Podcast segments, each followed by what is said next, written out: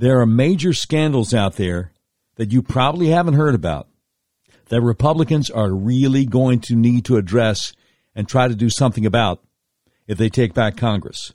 Find out all about it on this special edition of the Doc Washburn Show. Welcome to the Voice of the Resistance with Doc Washburn.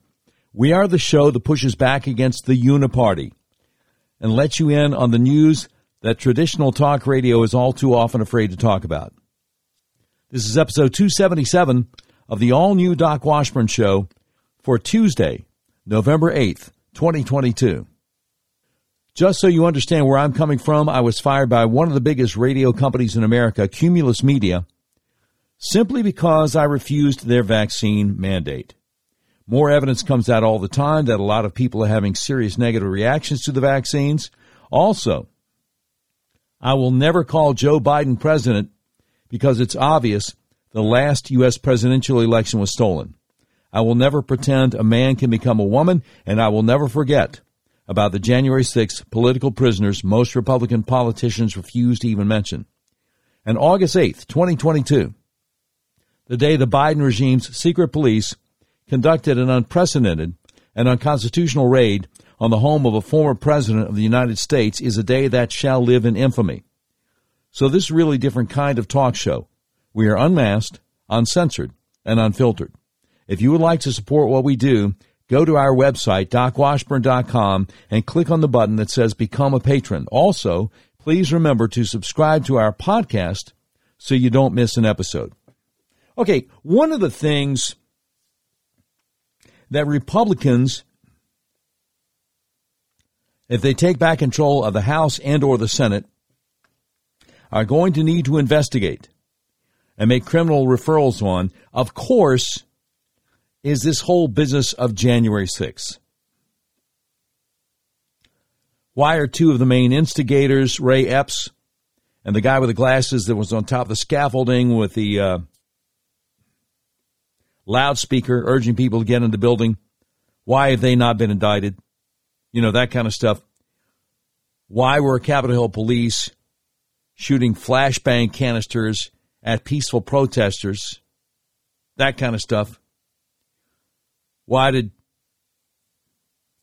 Lieutenant Michael Byrd shoot an unarmed woman with no warning at almost point blank range? That kind of stuff if you've listened to Doc Washburn show for any length of time at all, it's not surprising that I'm bringing up this sort of thing.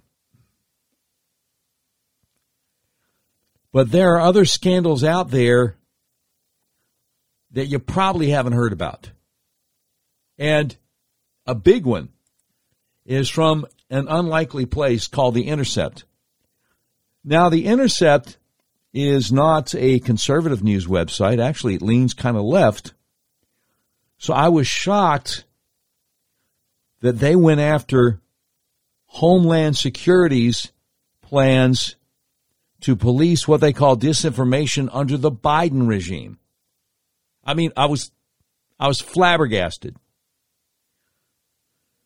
But their reporters, Ken Klippenstein and Lee Fong, have both done a remarkable job, and I need to share this with you. And, and, as a matter of fact, Lee Fong over on Twitter talking about it and talking about how unlikely it is that a left leaning journal would come out with something like this. On Twitter, he had a quote from um, an op ed over the New York Times entitled How the Right Became the Left and the Left Became the Right. And the quote said, For progressives, that could mean acknowledging that the Department of Homeland Security's disinformation wars, its attempted hand in glove with the great powers of Silicon Valley, would have been regarded as a dystopian scenario on their side not so long ago. And then Lee Fang said, It's incredible how many liberals and leftists abandon principles around free speech and free expression the moment these ideas are associated with conservatives. But it's a reminder that most human beings are tribal and conformist rather than principled. Now that just set me back. I mean, again, for a guy who kind of leans left to come up with that and be criticizing his own side, uh, but it's true. And it's not just a problem on the left. I see on a regular basis memes out there on social media, whether it be Twitter or Facebook, and there's a quote from somebody who said something, and it's something, of course, we agree with, something that we as conservatives want to believe, and 99% of the people who see it are like, wow, I didn't know he said that. Man, he nailed it. I didn't know about that. He knocked it out of the park. That's fantastic. And I'm sitting here going, okay, wait, wait. Did he really say that? Did that really happen? Because the person who put it out there on Twitter or Facebook doesn't provide any evidence, any proof that that is an actual quote from that person. But 99% of the people who agree, and I tend to follow conservatives, not liberals, 99% of the people who agree with the statement accept it without thinking twice, without saying, um, do you have anything to back that up? You know, do you have a link showing evidence that this actually happened or this guy actually said this? No, nobody, hardly anybody ever brings that up. Why? It's called confirmation bias, which is kind of a corollary to what this reporter for The Intercept, Lee Fong, says about his fellow leftists. It's a reminder that most human beings are tribal and conformist rather than principled. Now, in his case, he's talking about how shocked he was about how many liberals and leftists abandon principles around free speech and free expression the moment those ideas are associated with conservatives. Over on the right end of the spectrum, I'm just talking about the fact that, and liberals do this too, with quotes that they agree with. If somebody sees a quote somebody said, like the other day, somebody had a quote from Clint Eastwood talking about how Obama was the biggest hoax ever perpetrated on this country. And I'm like, okay. Did Clint Eastwood actually say that?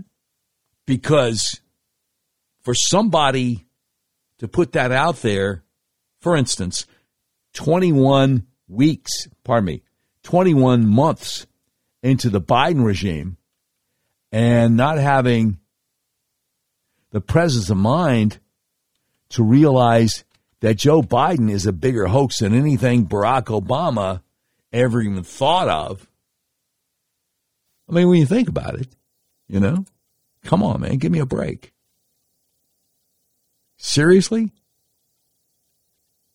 You, you're still saying Obama is the biggest hoax ever in the history of this country? When Joe Biden is out there? Seriously.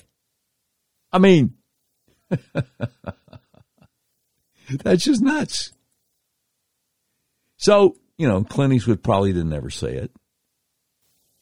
But the guy that tweeted it out, quoting Clint Eastwood, President Obama is the greatest hoax ever perpetrated on the American people.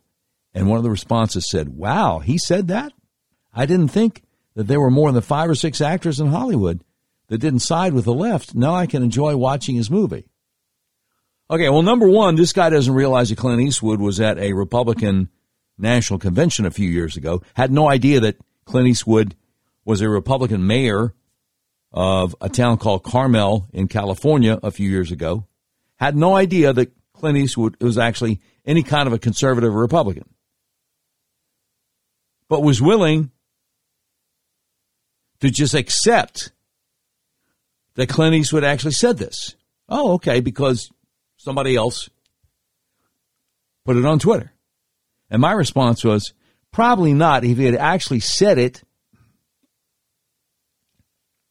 the guy who put together the quote with a picture of Clint Eastwood could have provided proof. A lot of folks make these things up to see what we'll fall for. By the way, this far into the Biden regime, we're seeing a much bigger hoax than Obama ever dreamed of.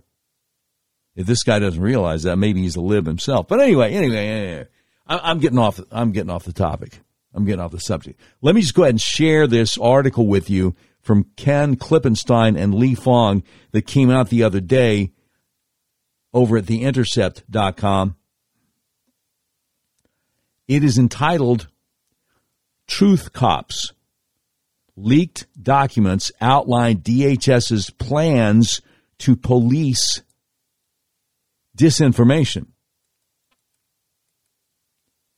You know, this is something that should concern everybody, regardless of whether they're on the left or the right.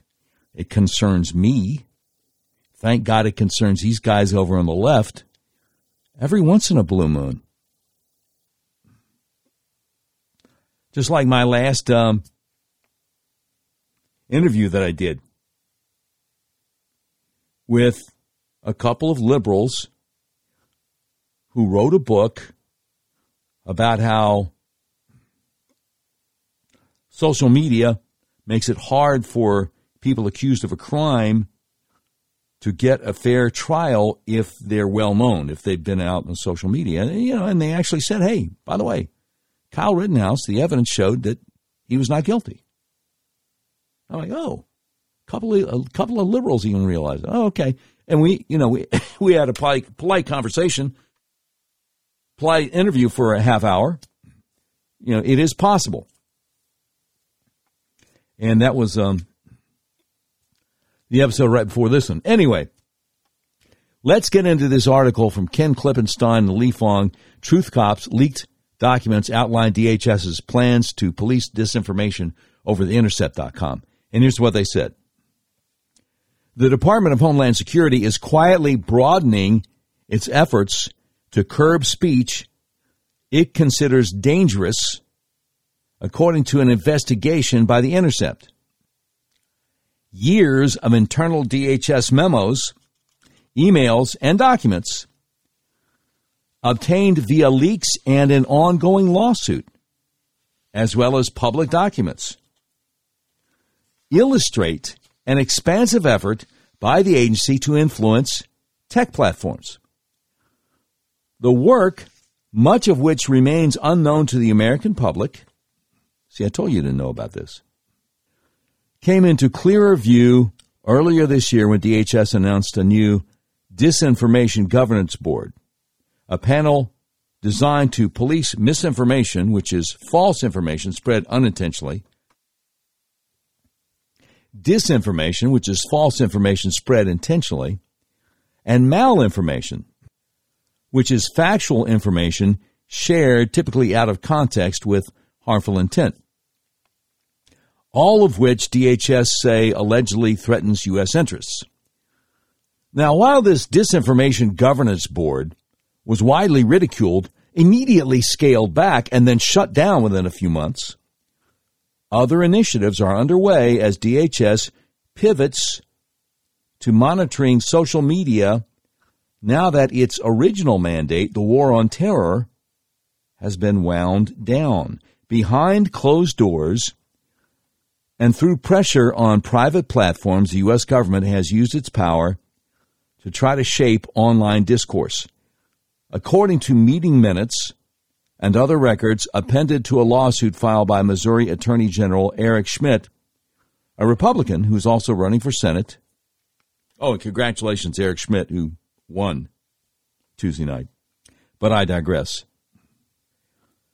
Discussions have ranged from the scale and scope of government intervention in online discourse to the mechanics of streamlining takedown requests for what they call false or intentionally misleading information. Microsoft executive Matt Masterson, a former DHS official, texted Jen Easterly, DHS director, in February of this year saying, Platforms have got to get comfortable with government. it's really interesting how hesitant they remain. In a meeting the next month, March 2022, Laura Dehmlow, an FBI official, warned that the threat of subversive information on social media could undermine support for the U.S. government. Ms. Dehmlow, according to notes of the discussion attended by senior executives from Twitter and JP Morgan Chase, stressed that, quote, we need a media infrastructure that is held accountable, unquote. A spokesperson for Twitter wrote in a statement to The Intercept We do not coordinate with other entities when making content moderation decisions, and we independently evaluate content in line with the Twitter rules.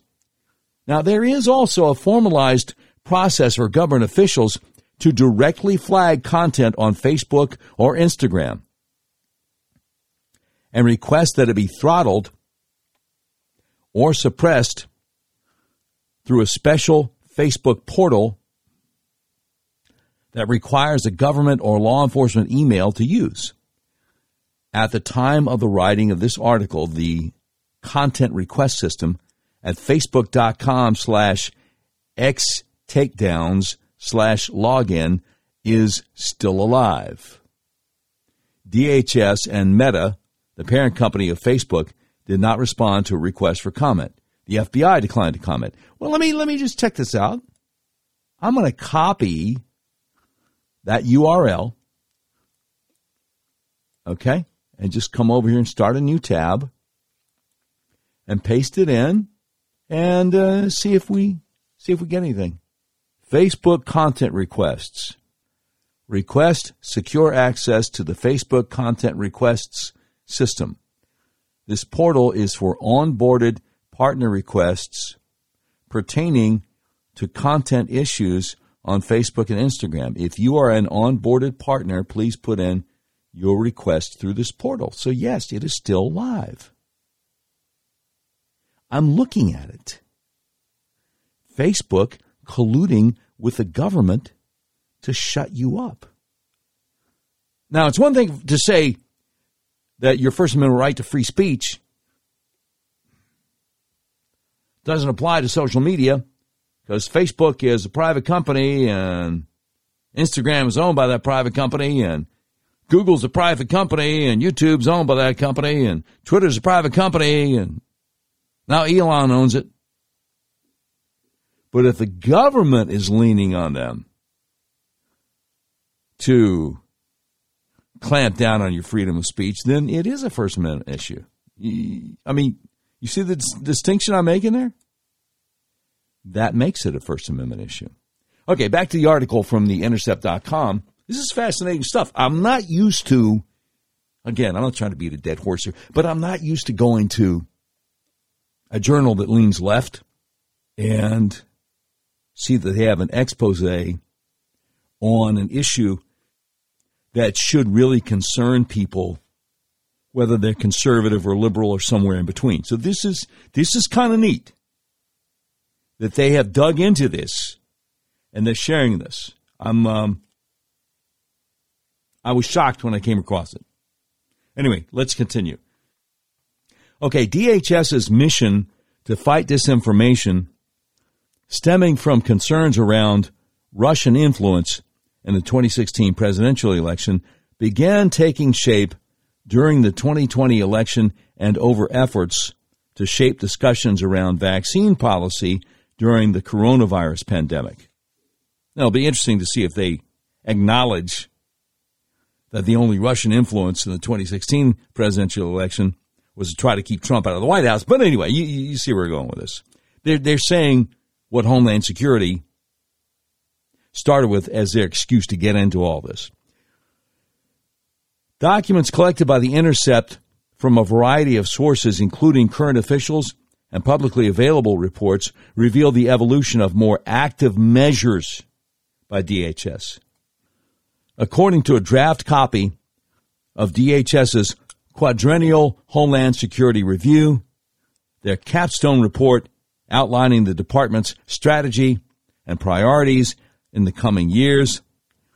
The department plans to target what they call inaccurate information on a wide range of topics, including, quote, the origins of the COVID 19 pandemic and the efficacy of COVID 19 vaccines, racial justice, U.S. withdrawal from Afghanistan, and the nature of U.S. support to Ukraine, unquote. Well, gee, I wonder if that's why that um, ABC TV reporter disappeared a few months back because he was working on a book about our disastrous withdrawal from Afghanistan.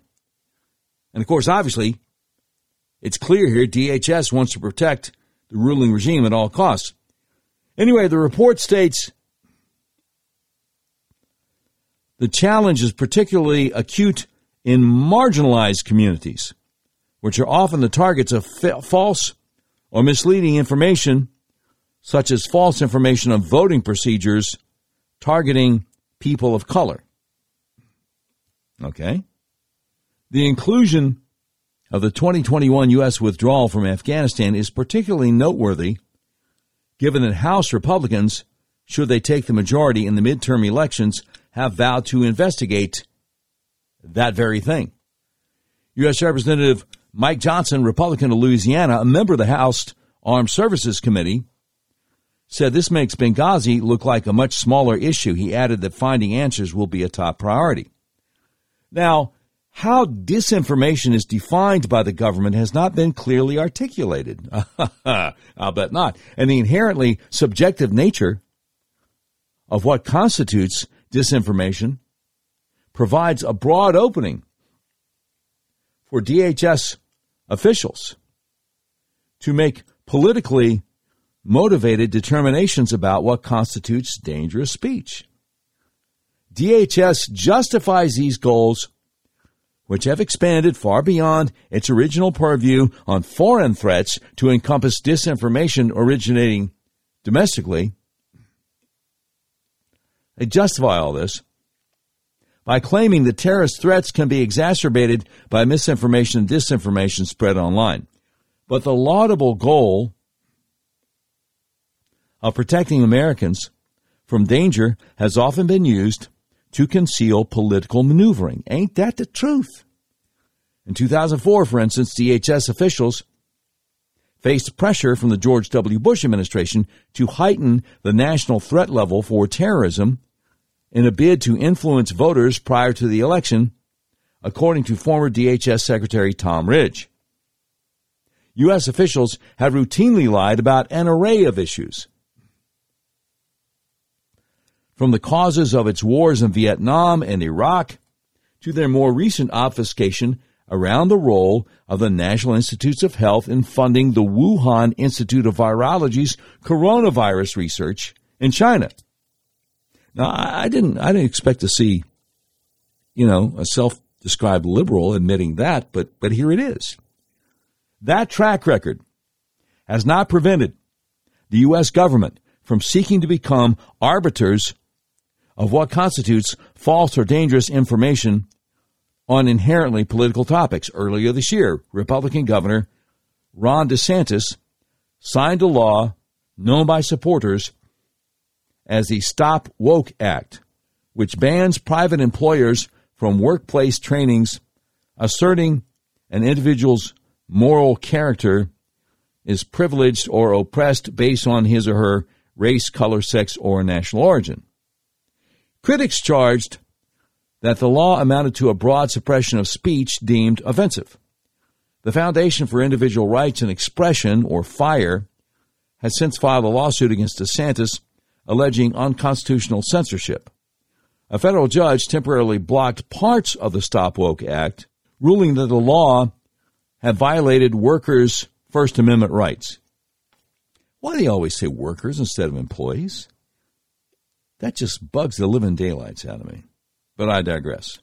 In a colorful opinion castigating the law in Florida, Judge Mark Walker wrote Florida's legislators may well find plaintiff's speech repugnant, but under our constitutional scheme, the remedy for repugnant speech is more speech, not enforced silence. So, The extent to which the Department of Homeland Security initiatives affect Americans' daily social feeds is unclear. During the 2020 election, the government flagged numerous posts as suspicious, many of which were then taken down, according to documents cited in the Republican Missouri Attorney General's lawsuit. And a 2021 report by the Election Integrity Partnership at Stanford University found that of nearly 4,800 flagged items, technology platforms took action on 35%, either removing, labeling, or soft blocking speech, meaning the users were only able to view content after bypassing a warning screen. The research was done in consultation with CISA, which is the Cybersecurity and Infrastructure Security Agency. Prior to the 2020 election, tech companies, including Twitter, Facebook, Reddit, Discord, Wikipedia, Microsoft, LinkedIn, and Verizon Media, met on a monthly basis with the FBI, CISA, and other government representatives. According to NBC News, the meetings are part of an initiative still ongoing between the private sector and government to discuss how firms would handle what they call misinformation during the election.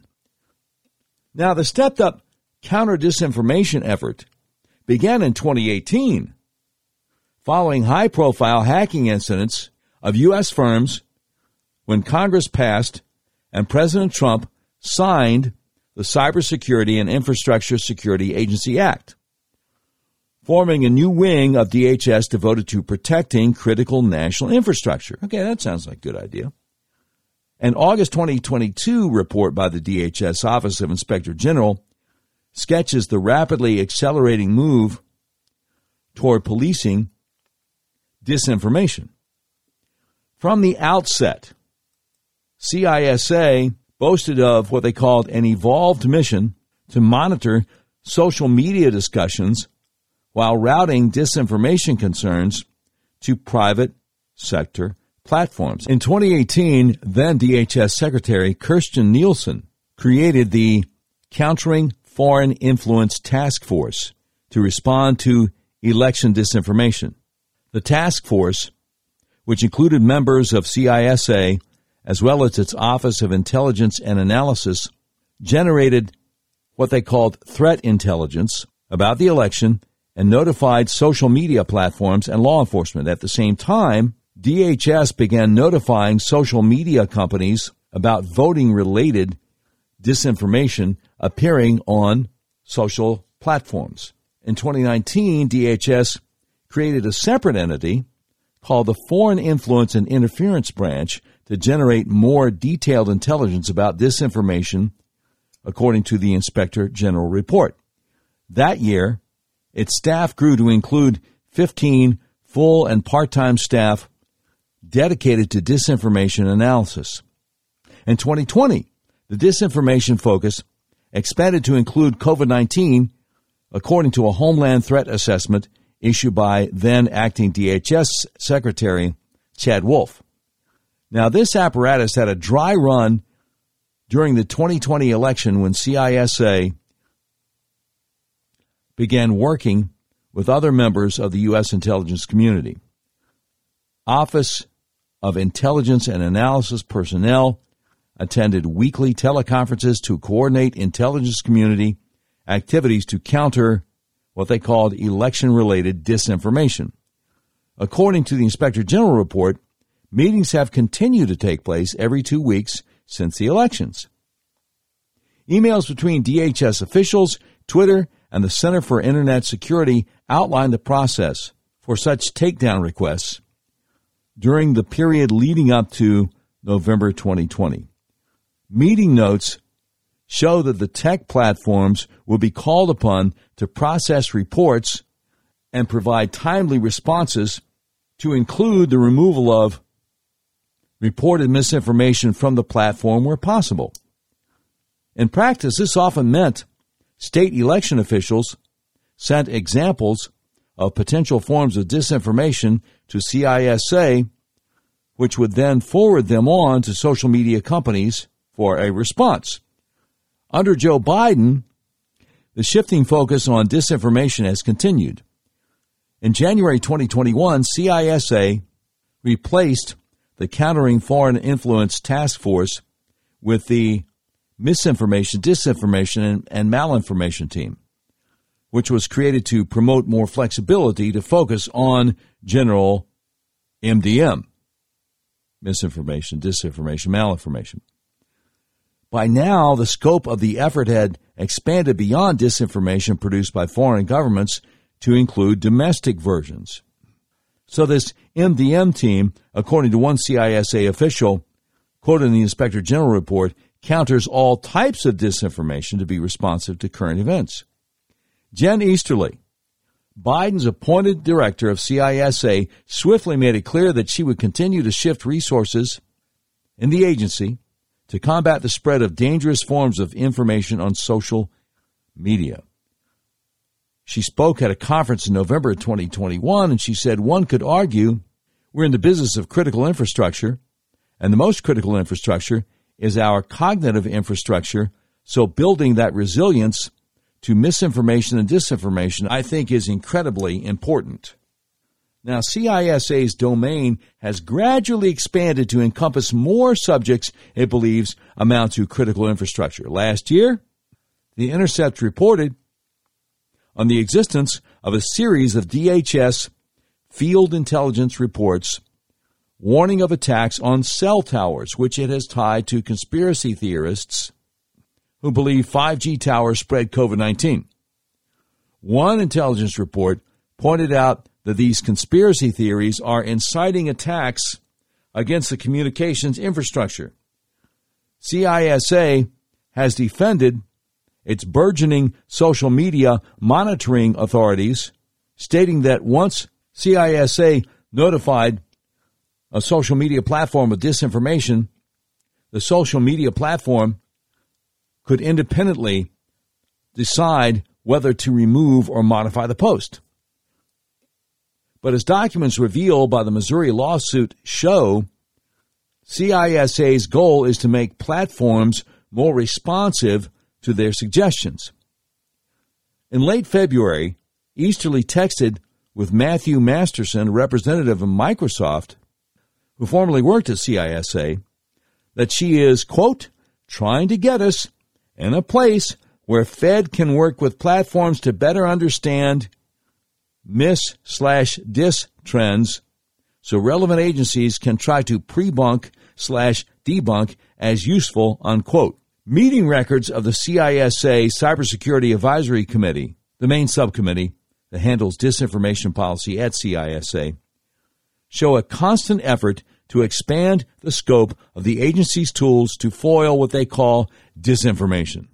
In June, the same DHS advisory committee of CISA, which includes Twitter head of legal policy, trust, and safety, Vijaya Gadde, and University of Washington professor Kate Starbird, drafted a report to the CISA director calling for an expansive role for the agency in shaping what they call the information ecosystem.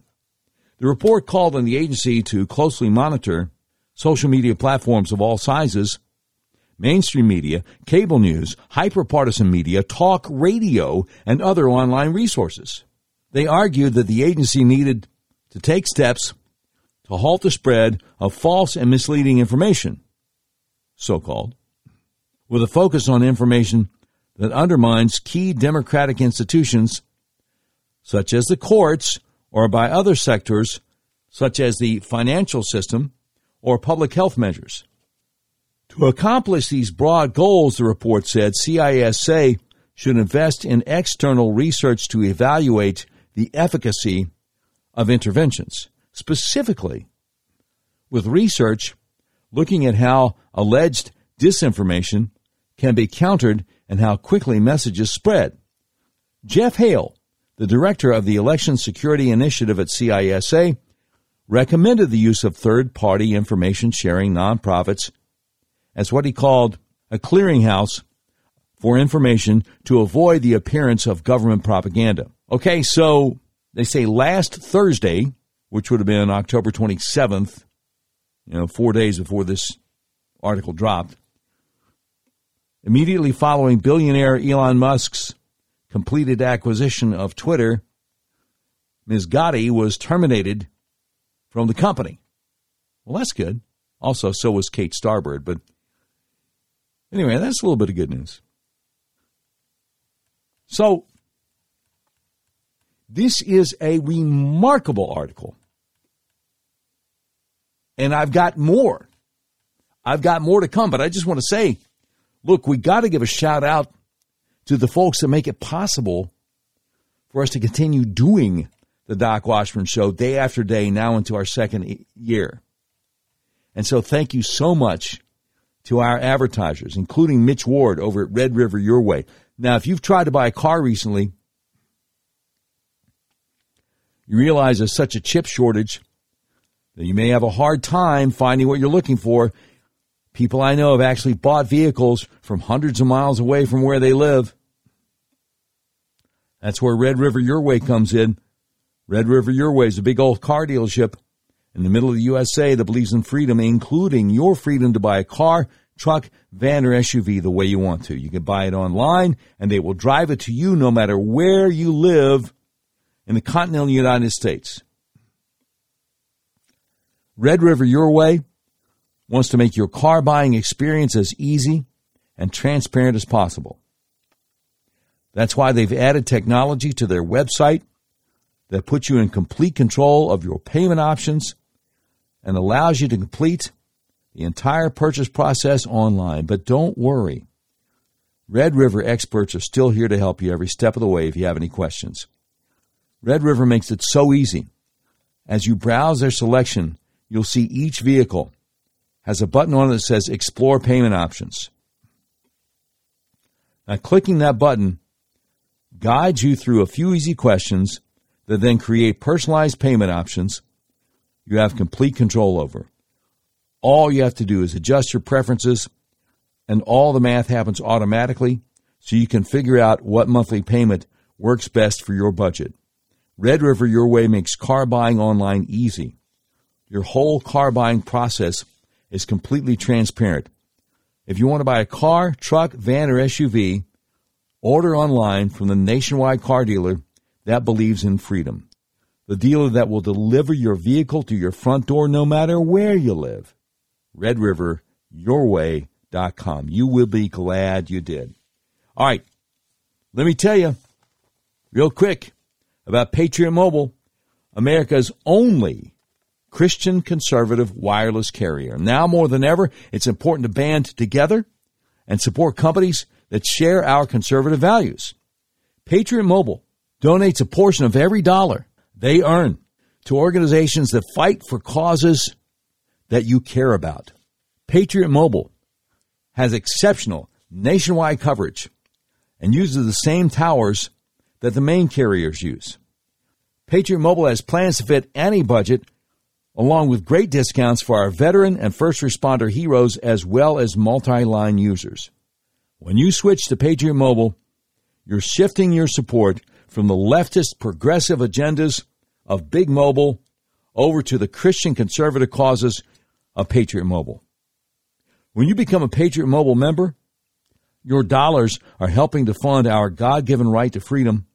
A portion of every dollar they earn is given back to the causes that support organizations that fight for First Amendment religious freedom, freedom of speech, Second Amendment right to bear arms, sanctity of life, and the needs of our veterans and first responders. Switching to Patriot Mobile is easy. Just go to patriotmobile.com or you can call their U.S. based customer service team at 972 Patriot. Now, make sure you use the promo code DOC, that's DOC, my name, for free activation. Now, if you are a conservative owned business, tired of seeing your hard earned dollars go to corporate woke agendas, you need to check out Patriot Mobile. They're now offering competitive business plans to suit companies of any size. So switch to Patriot Mobile Business. You can learn more at business.patriotmobile.com Or again, just call their 100% US based member services team. It's a different number to find out about their business service. It's 469 Freedom. But the same promo code. Be sure you use the promo code DOC, D-O-C, for free activation. That's business.patriotmobile.com or 469 Freedom for your business account at Patriot Mobile. Man, oh man, oh man. I got to get back to this article because, again, we are talking about something that should not be going on. A direct threat to our freedom of speech by Department of Homeland Security.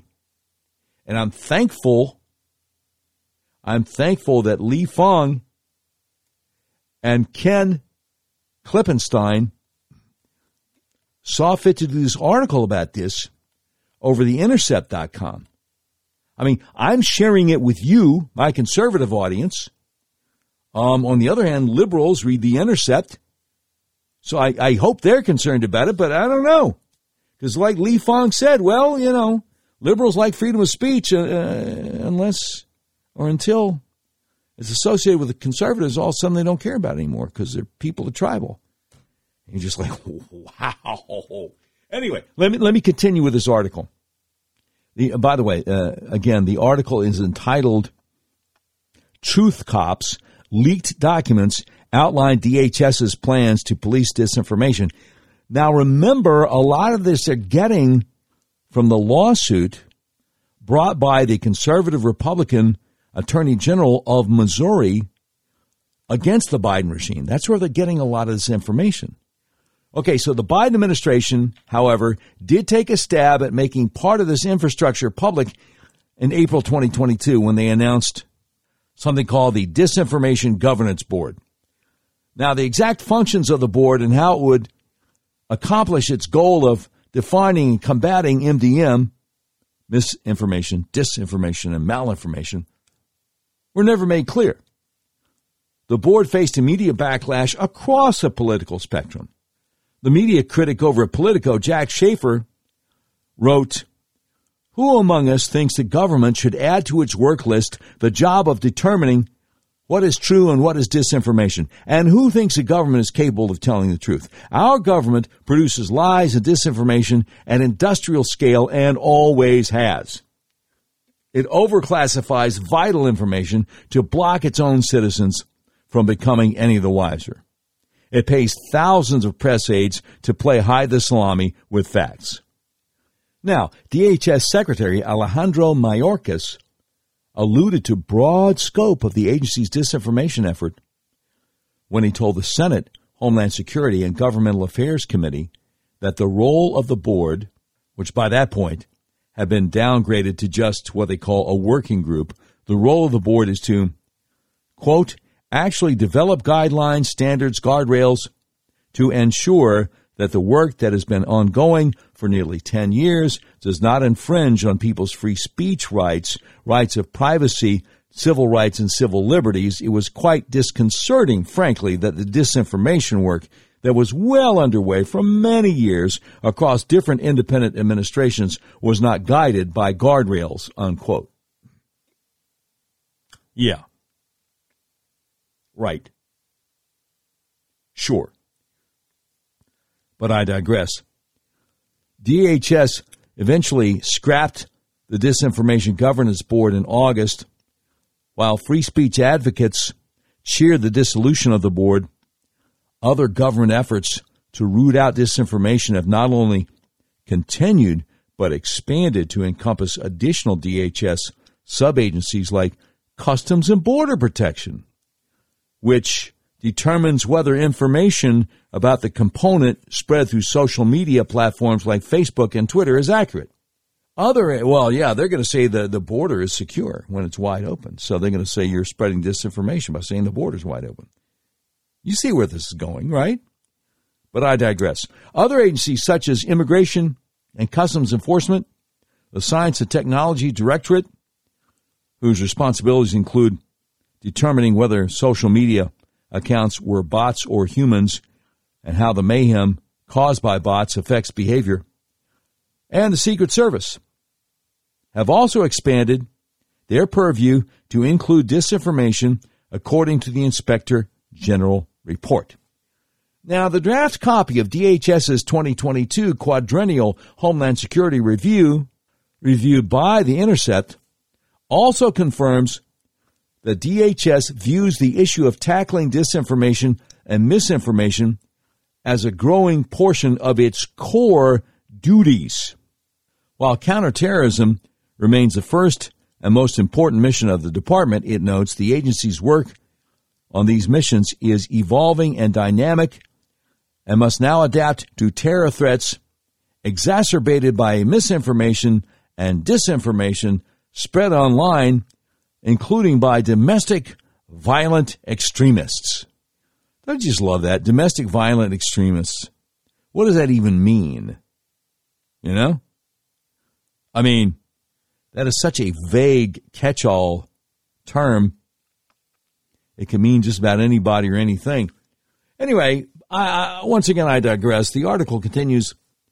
To accomplish this, the draft quadrennial review calls for DHS to, quote, leverage advanced data analytics technology and hire and train skilled specialists to better understand how threat actors use online platforms to introduce and spread toxic narratives intended to inspire or incite violence as well as work with NGOs, non-governmental organizations, and other parts of civil society to build resilience to the impacts of false information. The broad definition of what they call threat actors posing risks to vaguely defined critical infrastructure an area as broad as trust in government, public health, elections, and financial markets, has concerned civil libertarians. Adam Goldstein, the vice president of research at the group called FIRE, says no matter your political allegiances, all of us have good reason to be concerned about government efforts to pressure private social media platforms into reaching the government's preferred decisions about what content we can see online. He added, any governmental request to social media platforms to review or remove certain content should be made with extreme transparency. Amen, brother. DHS's expansion into misinformation, disinformation, and malinformation represents an important strategic retooling for the agency, which was founded in 2002 in response to the 9 11 attacks as a bulwark to coordinate intelligence and security operations across the government. At the same time,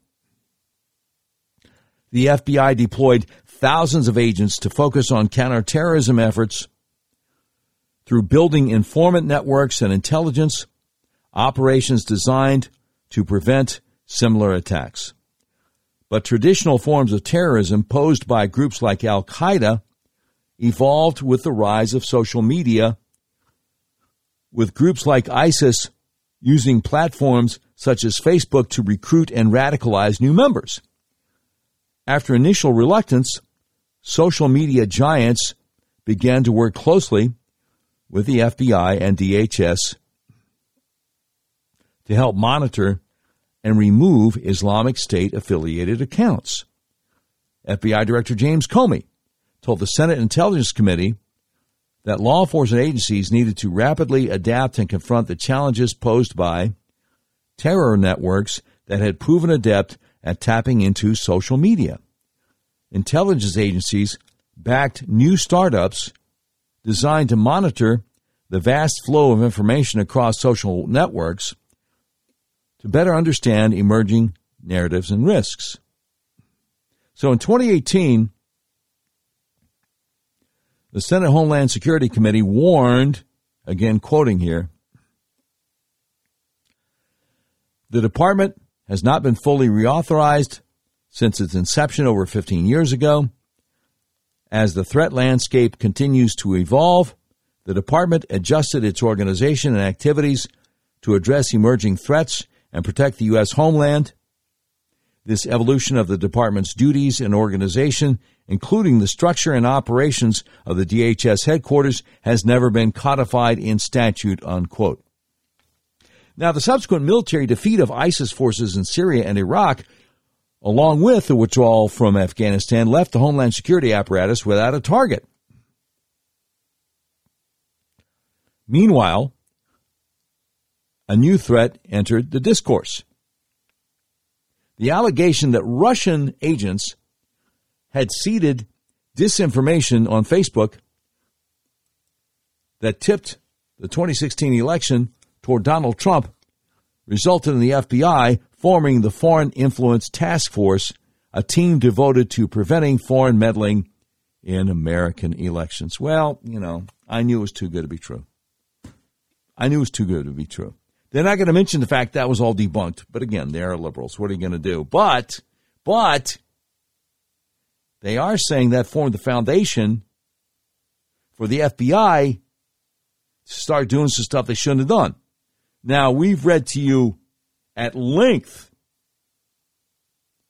how Crossfire Hurricane, Russia collusion hoax, has been disproved thoroughly as a hoax, okay?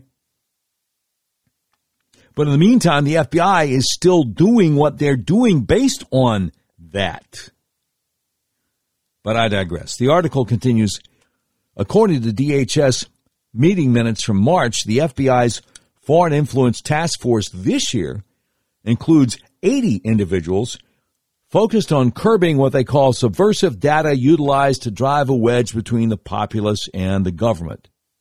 I don't think that's any of your business. Dude, that's First Amendment. That's free speech, man. You know what I'm saying? DHS Acting Secretary Kevin McAleenan said in a September 29th strategic framework, again quoting here, the department will spearhead initiatives to raise awareness of disinformation campaigns targeting communities in the United States, providing citizens the tools necessary to identify and halt the spread of information operations intended to promote radicalization to violent extremism or mobilization to violence. Now, DHS also began to broaden its watch to include a wide array of domestic actors viewed as potential sources of radicalization and upheaval. An FBI official interviewed by The Intercept described how, in the summer of 2020, amid the George Floyd protests, he was reassigned from his normal job of countering foreign intelligence services to monitoring American social media accounts. The official, not authorized to speak publicly, described the reassignment on condition of anonymity. And a June 2020 memo bearing the subject line Actions to address the threat posed by domestic terrorists and other domestic extremists prepared by DHS headquarters for, for Tom Wolf. Trump's acting DHS secretary. No, that's Chad Wolf, sorry. Delineates plans to expand information sharing with the tech sector in order to identify disinformation campaigns used by domestic terrorism actors to incite violence against infrastructure, ethnic, racial, or religious groups or individuals. The memo outlines plans to work with private tech sector partners to share unclassified DHS intelligence on, de- on domestic terrorism actors and their tactics so that platforms can more effectively use their own tools to enforce user agreements slash terms of service and remove domestic terrorism content. Now, Biden also prioritized such efforts. Last year, the Biden administration released the first national strategy for countering domestic terrorism. The strategy identified what they called a broader priority, enhancing faith in government and addressing the extreme polarization fueled by a crisis of disinformation and misinformation, often channeled through social media platforms, which can tear Americans apart and lead some to violence. The strategy document continued saying, We are working with like minded governments, civil society, and the technology sector to address terrorist and violent extremist content online, including through innovative research collaborations. They added that the administration was addressing the crisis of disinformation and misinformation, often channeled through social and other media platforms that can fuel extreme polarization and lead some individuals to violence. Now, last year, a top FBI counterterrorism official came under fire when she falsely denied to Congress that the FBI monitors Americans' social media and had therefore missed threats leading up to the attack on the U.S. Capitol January 6, 2021. In fact, the FBI had spent millions of dollars on social media tracking software like BabelX and Dataminr. According to the Bureau's official guidelines, authorized activities include proactively searching the Internet to find publicly accessible websites and services through which recruitment by terrorist organizations and promotion of terrorist crimes is openly taking place. Yeah, I wonder what the Intercept is going to do when they finally figure out that the FBI set up the whole January 6th thing at the Capitol. But I digress. Another FBI official, a Joint Terrorism Task Force officer, described to The Intercept being reassigned this year from the Bureau's International Terrorism Division, where they had primarily worked on cases involving Al Qaeda and the Islamic State group, to the Domestic Terrorism Division to investigate Americans, including anti government officials, such as racially motivated violent extremists, sovereign citizens, militias, and anarchists. They work on an undercover basis online to penetrate social networking chat rooms, online forums, and blogs to detect, enter, dismantle, and disrupt existing and emerging terrorist organizations via online forums, chat rooms, bulletin boards, blogs, websites, and social networking, according to the FBI official who did not have permission to speak on the record. Yeah, I wonder if he said anything about setting people up and talking them into doing stuff they wouldn't have done otherwise. Can you say Gretchen Whitmer kidnapping hoax? But I digress. This is a fascinating article from The Intercept. And there's not much left of it. So that's also pretty cool. The Privacy Act of 1974, enacted following the Watergate scandal, restricts government data collection of Americans exercising their First Amendment rights. A safeguard the civil liberty groups have, have argued limits the ability of DHS and the FBI to engage in surveillance of American political speech expressed on social media. The statute, however, maintains exemptions for information collected for the purposes of a criminal or law enforcement investigation. Faiza Patel, senior director of the Brennan Center for Justice's Liberty and National Security Program told The Intercept there are no specific legal constraints on the FBI's use of social media. The Attorney General guidelines permit agents to look at social media before there is any investigation at all. So it's kind of a wild west out there. The first FBI official, whom The Intercept interviewed in 2020 amid the George Floyd riots, lamented the drift toward warrantless monitoring of Americans, saying, Man, I don't even know what's legal anymore. Well, it's not. Okay? In retrospect, the New York Post, reporting on the contents of Hunter Biden's laptop ahead of the 2020 election provides an elucidating case study of how this works in an increasingly partisan environment.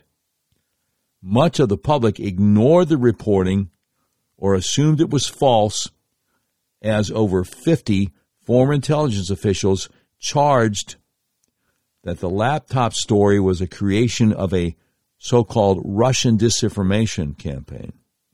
The mainstream media was primed by allegations of election interference in 2016, and to be sure, Trump did att- Trump did attempt to use the laptop to disrupt the Biden campaign.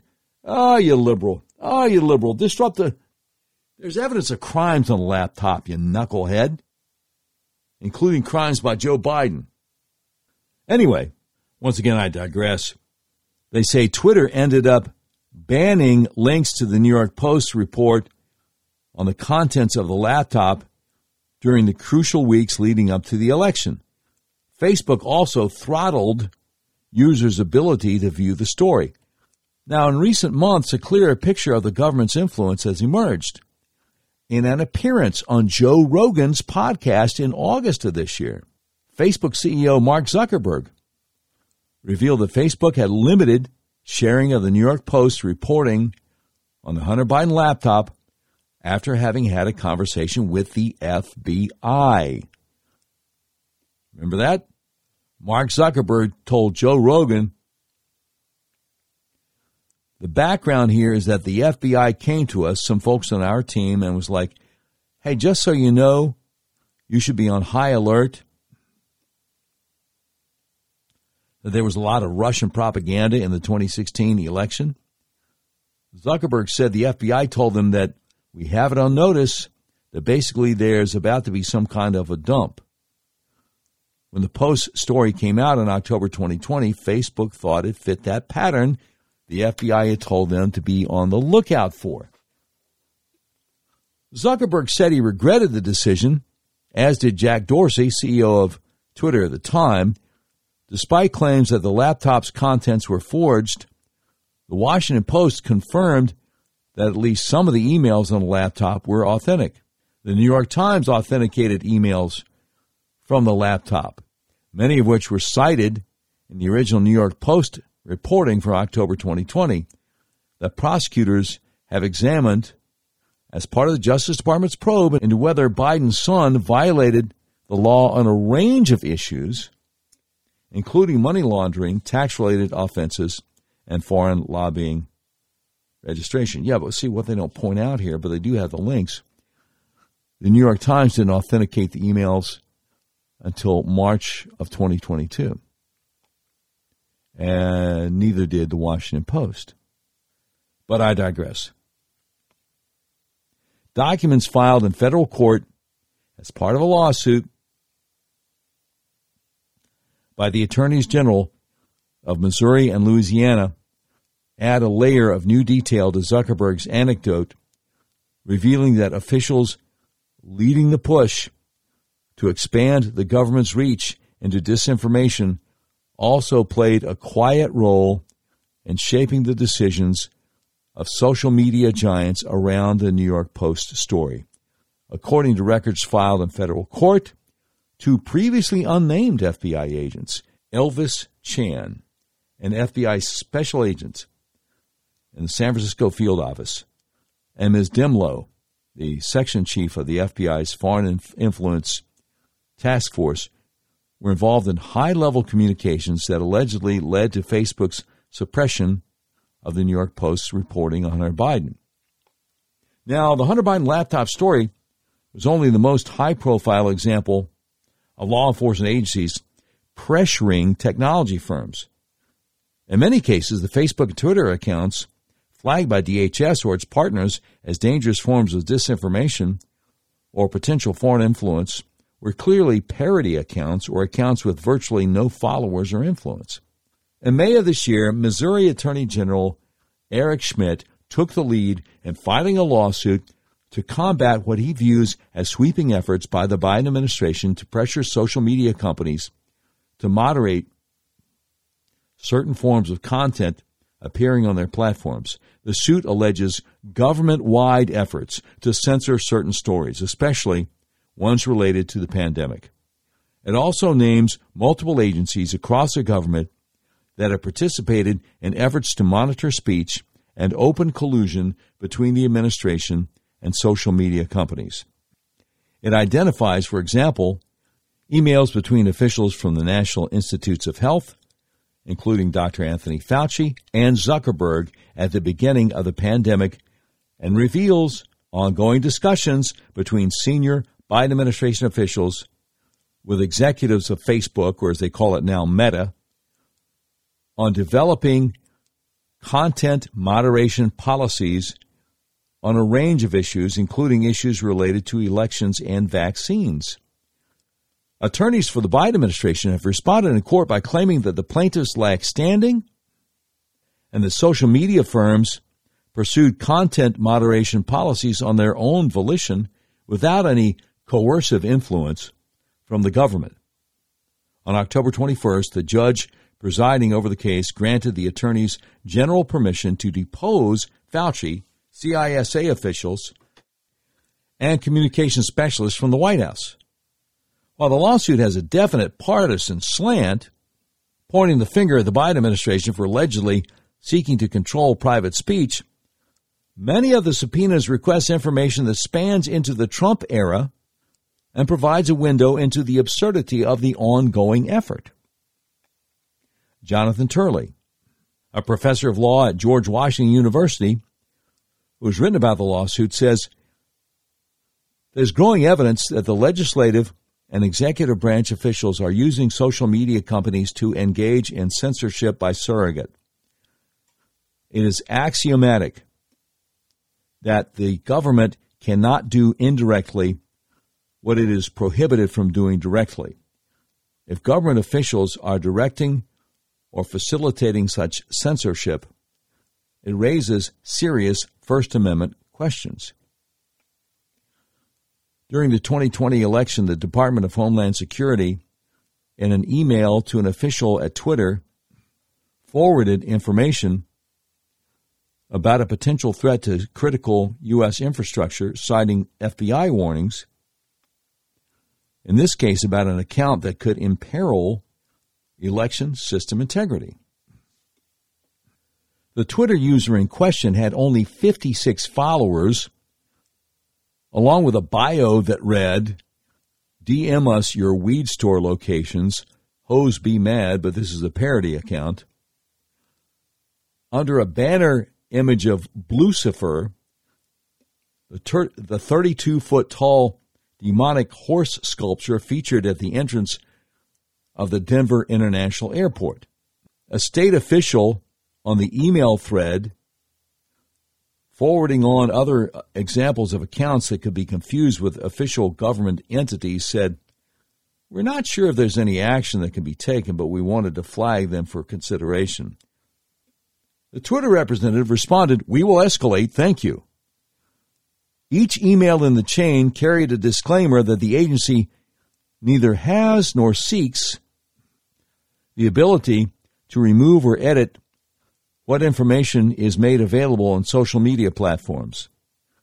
That tagline, however, concerns free speech advocates who note that the agency is attempting to make an end run around the First Amendment by exerting continual pressure on private sector social media firms. Adam Candeub, a professor of law at Michigan State University, said when the government suggests things it's not too hard to pull off the velvet glove and you get the male fist. And I would consider such actions, especially when it's bureaucratized, as essentially state action and government collusion with the platforms. Nadine Strossen, former president of the ACLU, you know, American Civil Liberties Union, says if a foreign authoritarian government sent these messages, there's no doubt we would call that censorship. This is just remarkable, isn't it?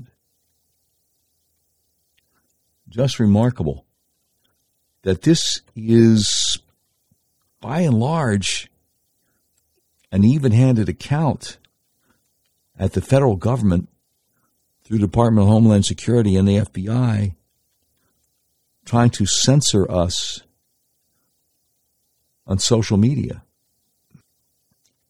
The article is over at the, theintercept.com. It's entitled Truth Cops Leaked Documents Outline DHS's Plans to Police Disinformation by Ken Klippenstein and Lee Fang. And I highly recommend it to you. And again, if Republicans take either or both houses of Congress back, and as I speak, late on Tuesday night, I don't know. This is something they need to look into and try to dismantle and try to defund. Know what I'm saying? Now, again,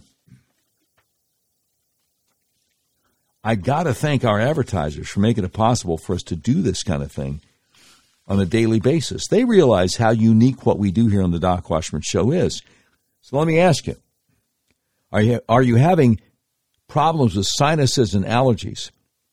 Are you experiencing dizziness, vertigo, migraines, psoriasis, problems with your blood sugar, even? Well, the Arkansas Upper Cervical Center might be able to help you. Let me tell you how. Your skull weighs anywhere from 8 to 15 pounds. It rests on the top bone of your spinal column, the atlas, which only weighs 2 ounces. So it's really easy for your atlas to get out of alignment. If it does, your whole spinal column can get kinked up like a chain. When that happens, your central nervous system isn't able to communicate with the rest of your body as it's designed to do. Now, I had severe hay fever for five or six weeks every spring all my life. I had bad migraines too. When I got my atlas adjusted, the hay fever went away, never came back. The migraines went away, never came back. Again, if you're suffering from sinus conditions, allergies, vertigo, problems with your blood sugar, migraines, even psoriasis, do yourself a favor. Call my friends at the Arkansas Upper Cervical Center, 501 279 2009 for a free consultation. They have helped me, my wife, they've helped so many people that we know. Please call them to see if they can help you. That number again for your free consultation 501 279 2009. Or just go to their website, turnmypoweron.com. Now, if you're outside central Arkansas, you want to go to that website, turnmypoweron.com, and click on the tab that says Find a Doctor. And I sure hope that you can. Thank you so much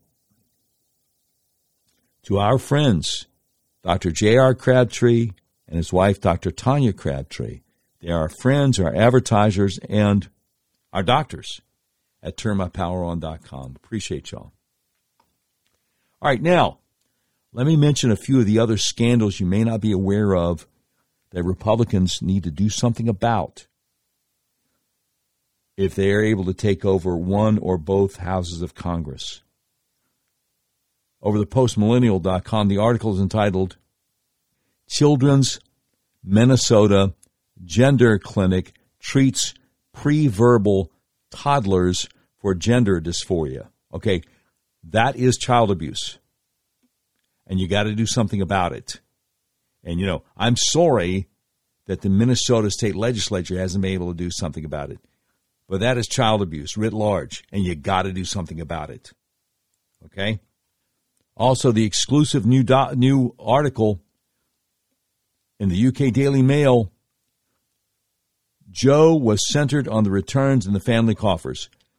Whistleblower claims Hunter and then VP Biden were part of a group call to discuss online gambling venture in Latin America.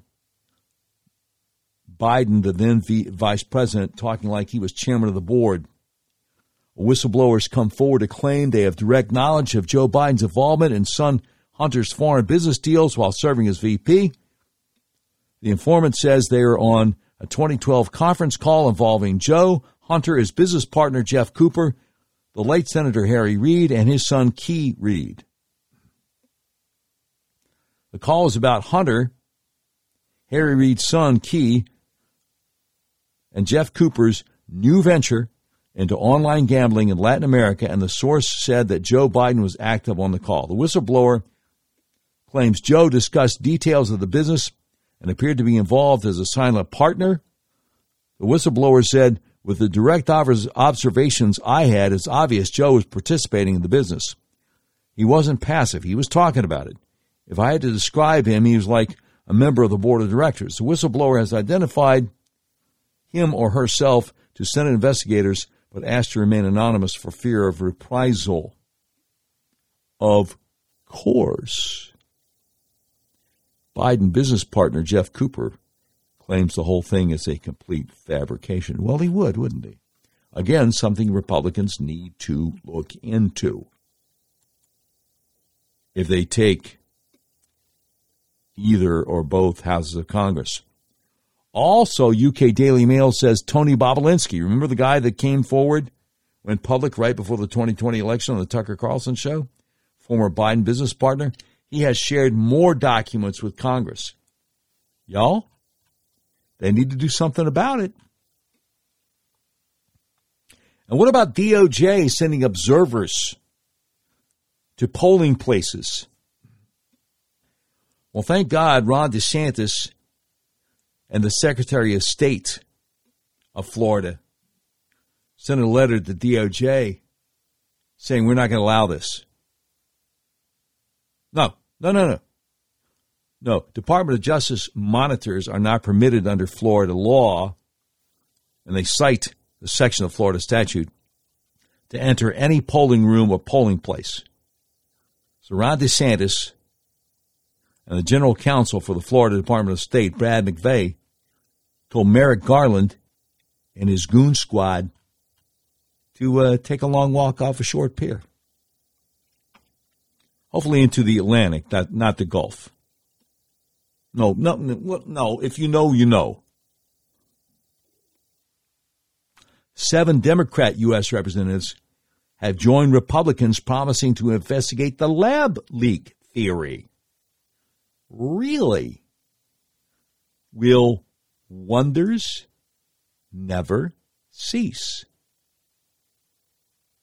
So again, that's uh, something Republicans need to look into if they take one or both houses of Congress? Jeff Carlson over the EpochTimes.com. New report highlights corruption at DOJ that began with Obama. The House Judiciary Minority on November 4th released a new report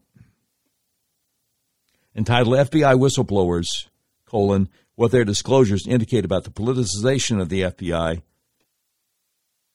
and, and Justice Department detailing a rampant culture of unaccountability, manipulation, and abuse at the highest level. And the report details many of the issues that the Epoch Times has reported on over the years. As House Judiciary notes, the thousand page report builds on various whistleblower disclosures describing the FBI's Washington hierarchy as rotted at its core with a systemic culture of unaccountability.